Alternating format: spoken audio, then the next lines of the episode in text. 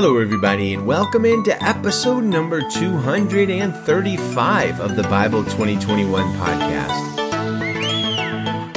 We are reading Second Corinthians chapter 2 today, and our focus is on how do Christians make decisions so we've got a lot to talk about in a short time to get there. So let's go ahead and get started with me pointing you to our website, Bible2021.com, Bible2021.com. Now, one of the things that is striking about Second Corinthians is how much of a letter it is and how many personal details in it. Now, some books of the Bible, I have books in quote there, are actually letters. Some of these letters, like Romans and Hebrews, might indeed read a little bit more like a book, but Second Corinthians just has a lot of personal information in it that reads just like a letter, which is quite enlightening and personal in a lot of ways, but it can also be confusing in a few places.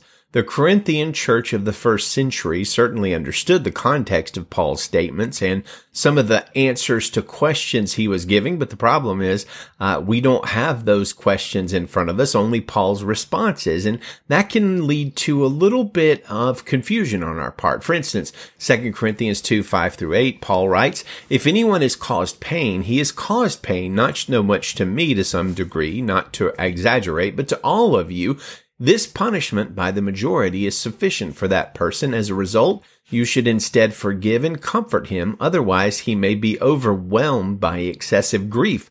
Therefore, I urge you to reaffirm your love to him. Now, is Paul referring to the man who was having some sort of uh, ungodly relations with his stepmother from the first letter of Corinthians, or is he referring to somebody else entirely? And honestly, we aren't sure.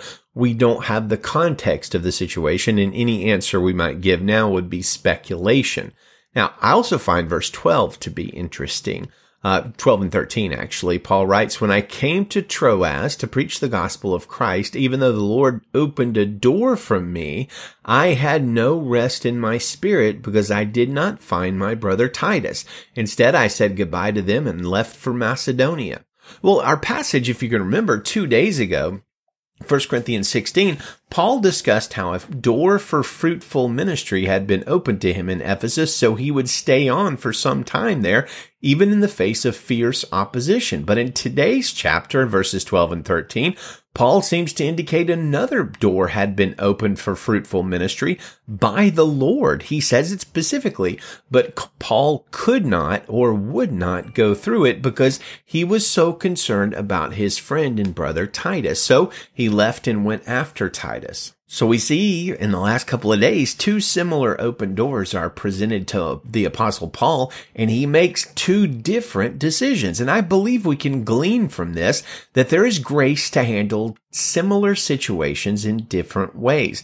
And I believe the Bible demonstrates that we have a certain freedom to make decisions in absence of God's direct commands. Now, the Bible never commands us to pray about certain decisions until we hear or understand the perfect will of God. And yes, we'll talk about in a minute. The Bible does command us to know God's will, but it, does that mean we must know his direction on every single decision in life? For instance, must we pray until God tells us to marry Jenny or Janet? Or go to Auburn or Alabama or even, I don't know, Michigan State?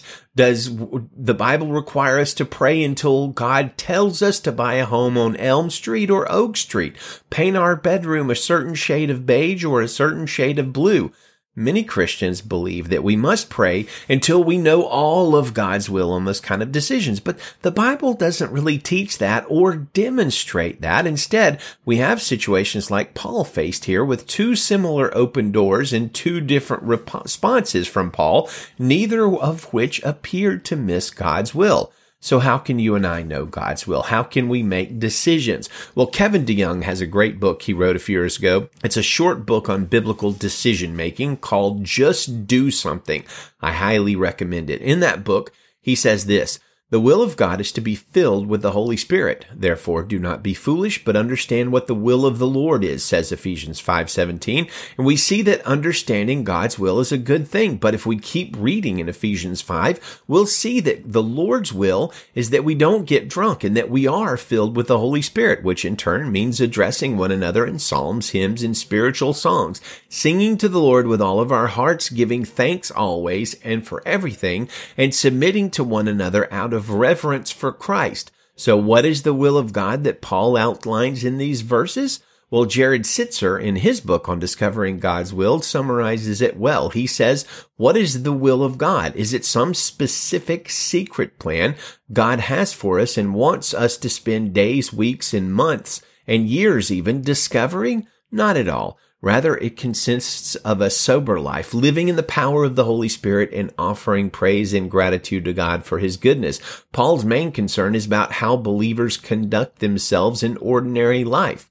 Simply put, God's will is your growth in Christ likeness. God promises to work all things together for our good that we might be conformed to the image of his son in Romans 8, 28 and 29.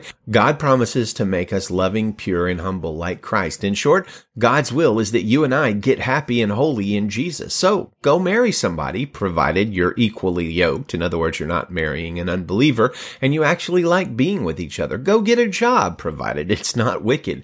Go live somewhere in something with somebody or nobody, but put aside the passivity and the quest for complete fulfillment and the perfectionism and the preoccupation with the future. And for God's sake, start making some decisions in your life. Don't wait for some sort of divine liver shiver. If you are seeking first the kingdom of God and his righteousness, says DeYoung, you will be in God's will. So just go out and do something. Again, I recommend that book. Just do something. It's a quick and easy read.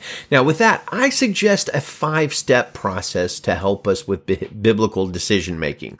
Number one, where God commands in his word, we must obey. We don't have an option there. When the word of God clearly reveals something, we know God's will and we have to follow it. So should we marry an unbeliever? And the Bible tells us clearly that we may not. We're not to be unequally yoked. So that's a pretty easy decision right there. Step number two, where there is no command in the Bible, God gives us the freedom to choose and sovereignly orchestrates and leads our choices for our ultimate good his glory and to accomplish his will. So who should I marry? Does God have the perfect person picked out for me and I have to pray until I get a shiver all over my body or hear a word whispered in my ear in the night? Jessica or Jennifer or Janet. Is that how big decisions work? No. We have freedom and trust that God orchestrates our decisions in his sovereignty.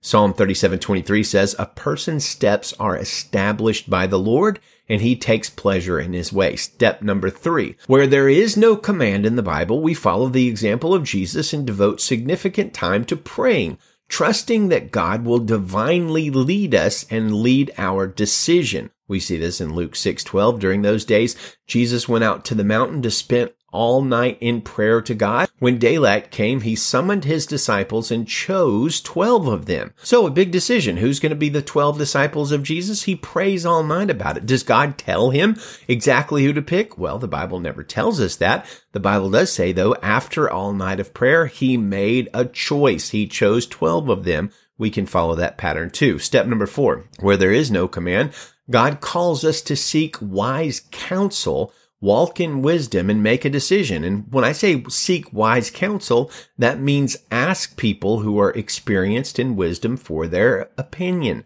for their wisdom. Proverbs 11:14 says where there is no counsel the people fall, but in the multitude of counselors there is safety. Finally, step number 5. When we have chosen what is moral and wise, we must trust the sovereign God to work out all the details together for good because he promises to do just that. And we see examples of this kind of decision making in passages like Romans 14, 5 through 7, where Paul writes, one person considers one day to be above another day. Someone else considers every day to be the same. Each one must be fully convinced in his own mind.